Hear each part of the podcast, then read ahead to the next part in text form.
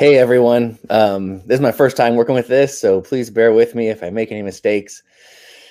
It's awesome to be a part of this community, and um, especially when it's been a raw couple of weeks in our world. So, I want to share something that um, it really impacted me um, in the first year of my faith, and it's really come back to me um, with the with the events of these last couple of weeks. So I'm hoping that it can it can touch your hearts like like it touched mine. Um, I'm going to speak slowly today. Just as I share this, this is something that I'm still working on applying to my life. So I'd like to absorb what I share with you um, in my own mind once again, just because I things are easier said than done. So I'd like to continue to absorb it in my own mind even as I share it. Um, in 2012, I was a new Christian in my first year of faith, and I was on fire, eager to change the world, ready to go out and and right the wrongs. Um, I'd served in the military for over a decade, and during that time, I felt like I had had I could look back at chances that if I was a Christian, I would have done things differently. And obviously, we can't go back and change the past, but I really wanted to affect the future and even right the wrongs I felt I'd done in in my life. So I was roaring and ready to go. And while I was in Bible college, I came across an obscure passage. And and it really helped me in that time. And I've tried worked to put into practice the words of Christ. If you want to open it up, if you're on your computers, you can even type in this passage. It's from Luke 13, and it's Luke 13, 1 through 9. And it's a time of Christ. I'll read it to us. At that very time, there were some present who told him about the Galileans whose blood Pilate had mingled with their sacrifices. He asked them, Do you think that because these Galileans suffered in this way, that they are worse sinners than all other Galileans? No, I tell you, but unless you repent, you will perish as they did. Or those 18 who were killed when the Tower of Siloam fell on them, do you think that they were worse offenders than all the others living in Jerusalem? No, I tell you. But unless you repent, you will all perish just as they did.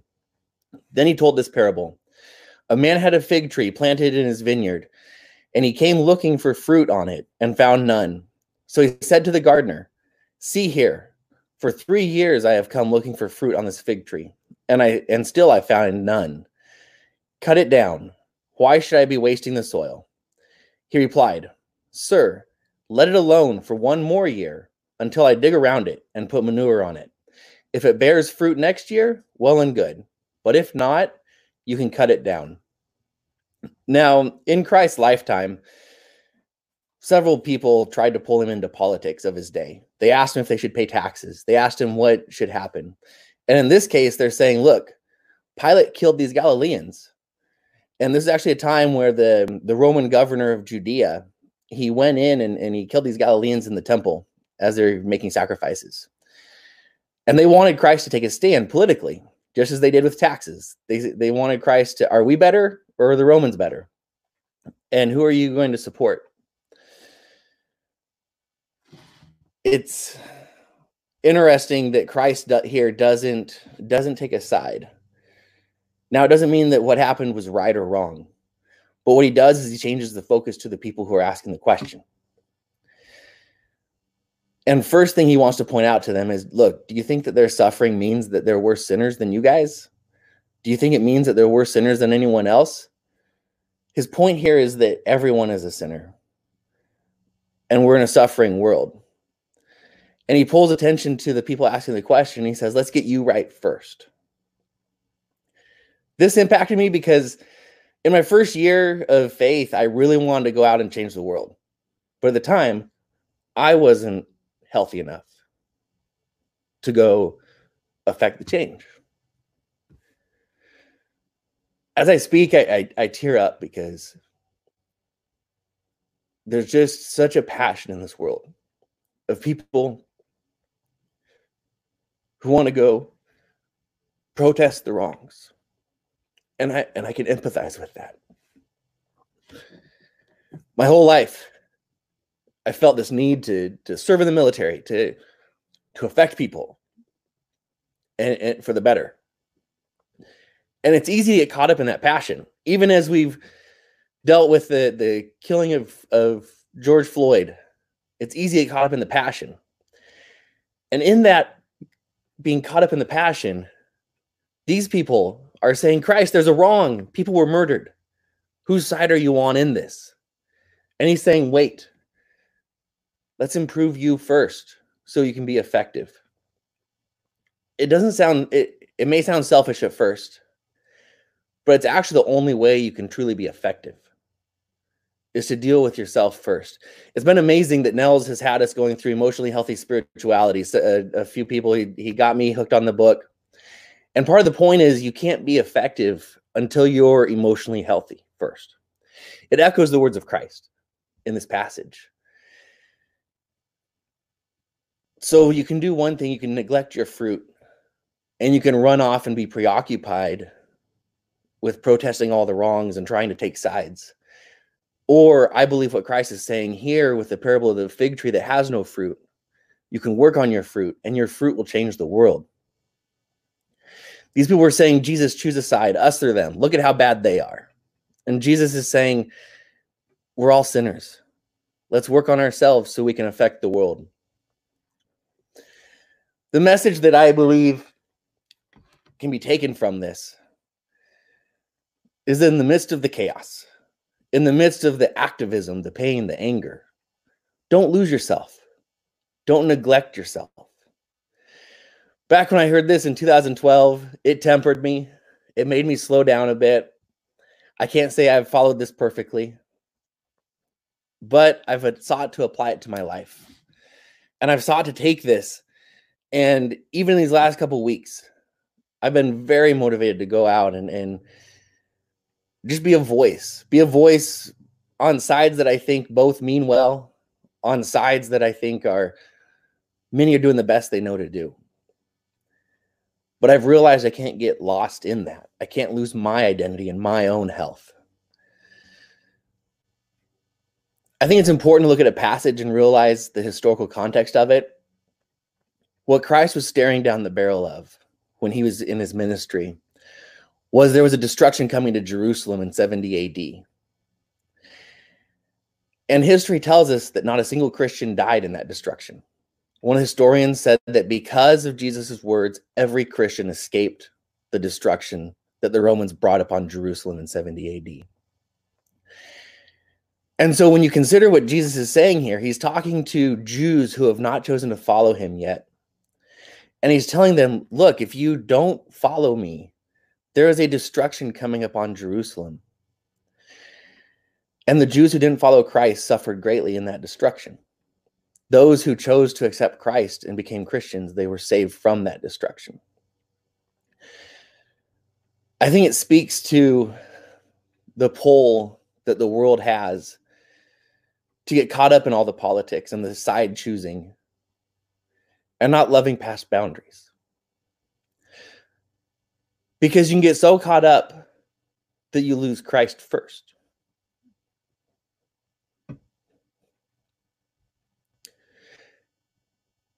And when you lose Christ first, I believe you you lose that repentant turn and you can fall into the destruction that the world has. The Jews tasted the destruction of the Romans in 70 AD, and Christ said, If you follow me first, you'll be saved.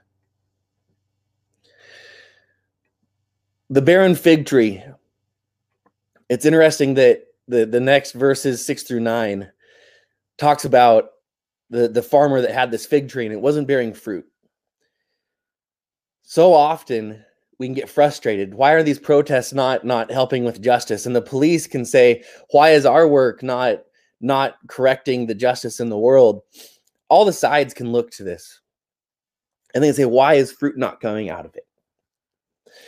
The parable is interesting because the farmer is ready to just be done with the tree. But the gardener says, wait. Let's wait longer for some fruit to come. So often I can get impatient because I do want to go affect change. I want to go protest, and I can lose focus on my own emotional health, my own walk with Christ. I can get frustrated that I'm not down the road further than where I am now. I can even get frustrated at I, as a fig tree that should be bearing fruit in Christ, if we're going to follow that illustration, can get frustrated at the lack of fruit that I have to this point because I want to be down the road further. But Christ the gardener says, let's give it more time. While someone would look at a fruitless tree and say, you know what? Why am I wasting space with this? The gardener is God. The gardener is Christ. Says, no, there's more time. Obviously, Christ was speaking where there was a in date in mind. As a prophetic spirit, he I believe he knew that 70 AD was coming. There was so much anger in Jerusalem that the uprising against the Romans was inevitable. And so that was coming to a boiling point.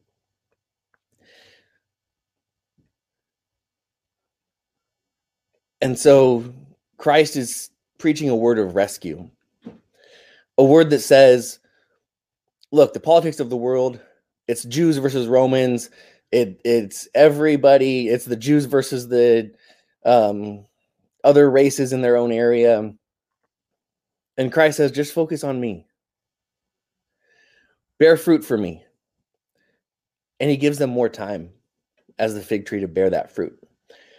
Not only does he give the give the fig tree more fruit, more, time to bear fruit, he even says, I will do the work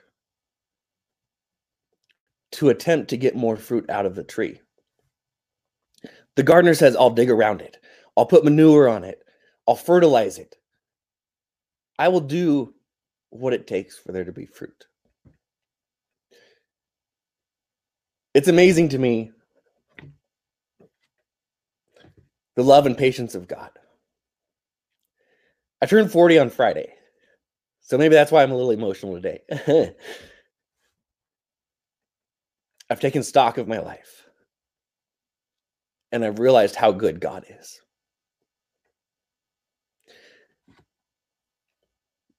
This passage seems so packed with information from God. A message not to get caught up in the world and lose myself, which sometimes we need permission for that. We need permission that says if you need a timeout to focus on yourself, go for it. And Christ here is saying, let's do that. Wait. Yes, there was injustice done. Yes, the Galileans were slaughtered. That can be dealt with. But first, what is first at hand is you and your spiritual standing. Then he says it's okay if you're not bearing fruit yet, because I will dig around you and I will fertilize you and I will get you to bear fruit. I hope this word touches you guys. The message again that I've gotten out of it is that again, in the midst of chaos, in the midst of the suffering in this world, in the midst of the calls to a side, the pain, the anger, the voices, the chaos of the world.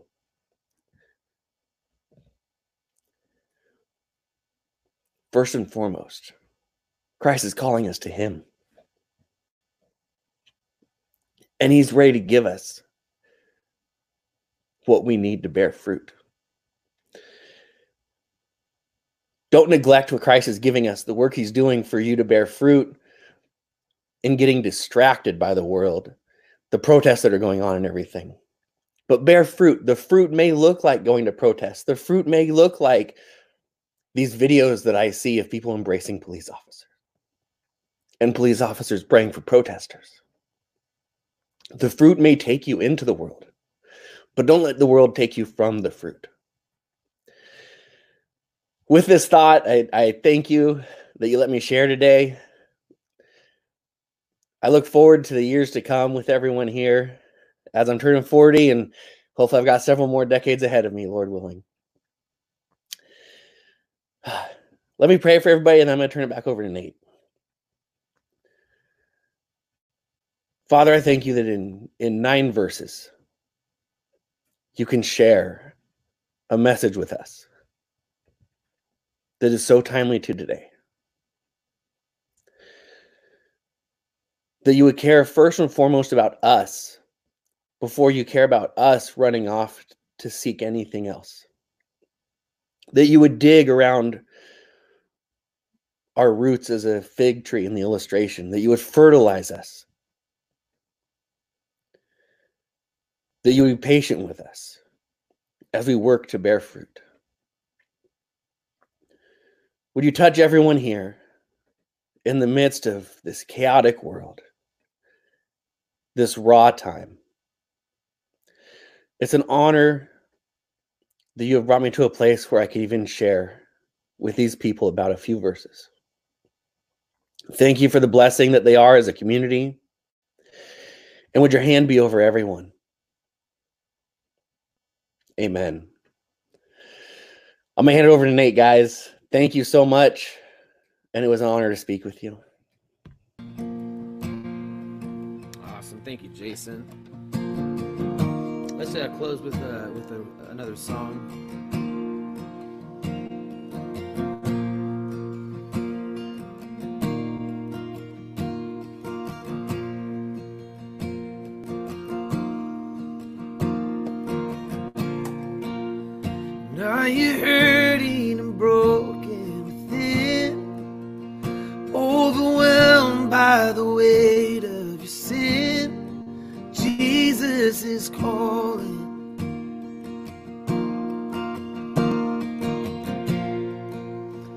Have you come to the end of yourself? Do you thirst for a drink from the well? Jesus is calling. No, come to the altar. The Father's arms are open wide. Forgiveness bought with the precious blood of Jesus Christ.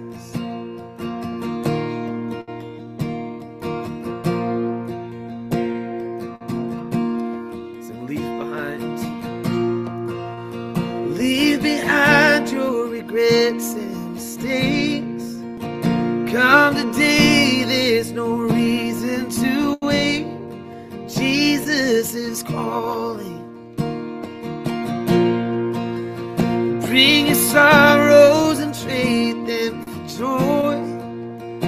From the ashes, a new life is born. Jesus is calling.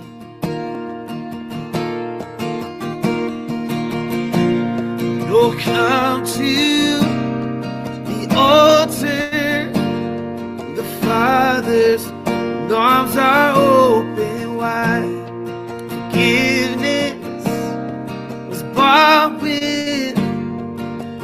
the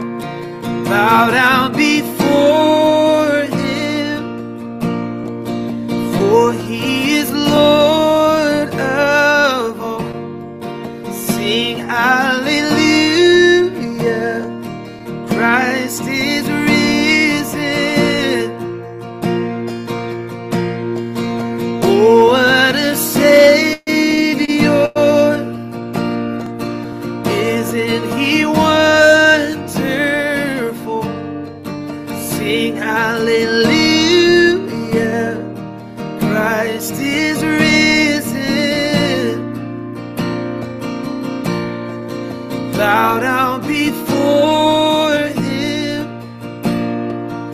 For he is Lord of all. Sing hallelujah. Christ is risen.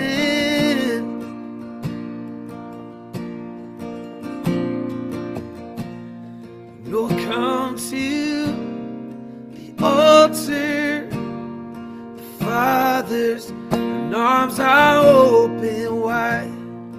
Forgiveness was bought with the precious blood of Jesus Christ.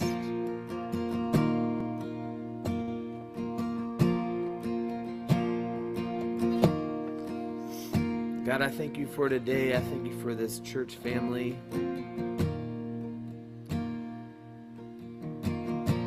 God, as we move into the, the coming week, God, may we uh,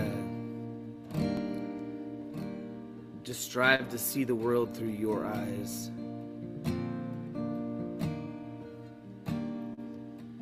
God, that we would love others the way you love.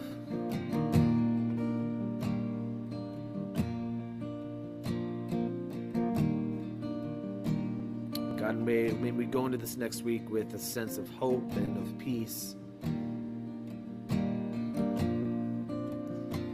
Knowing that you are still in control.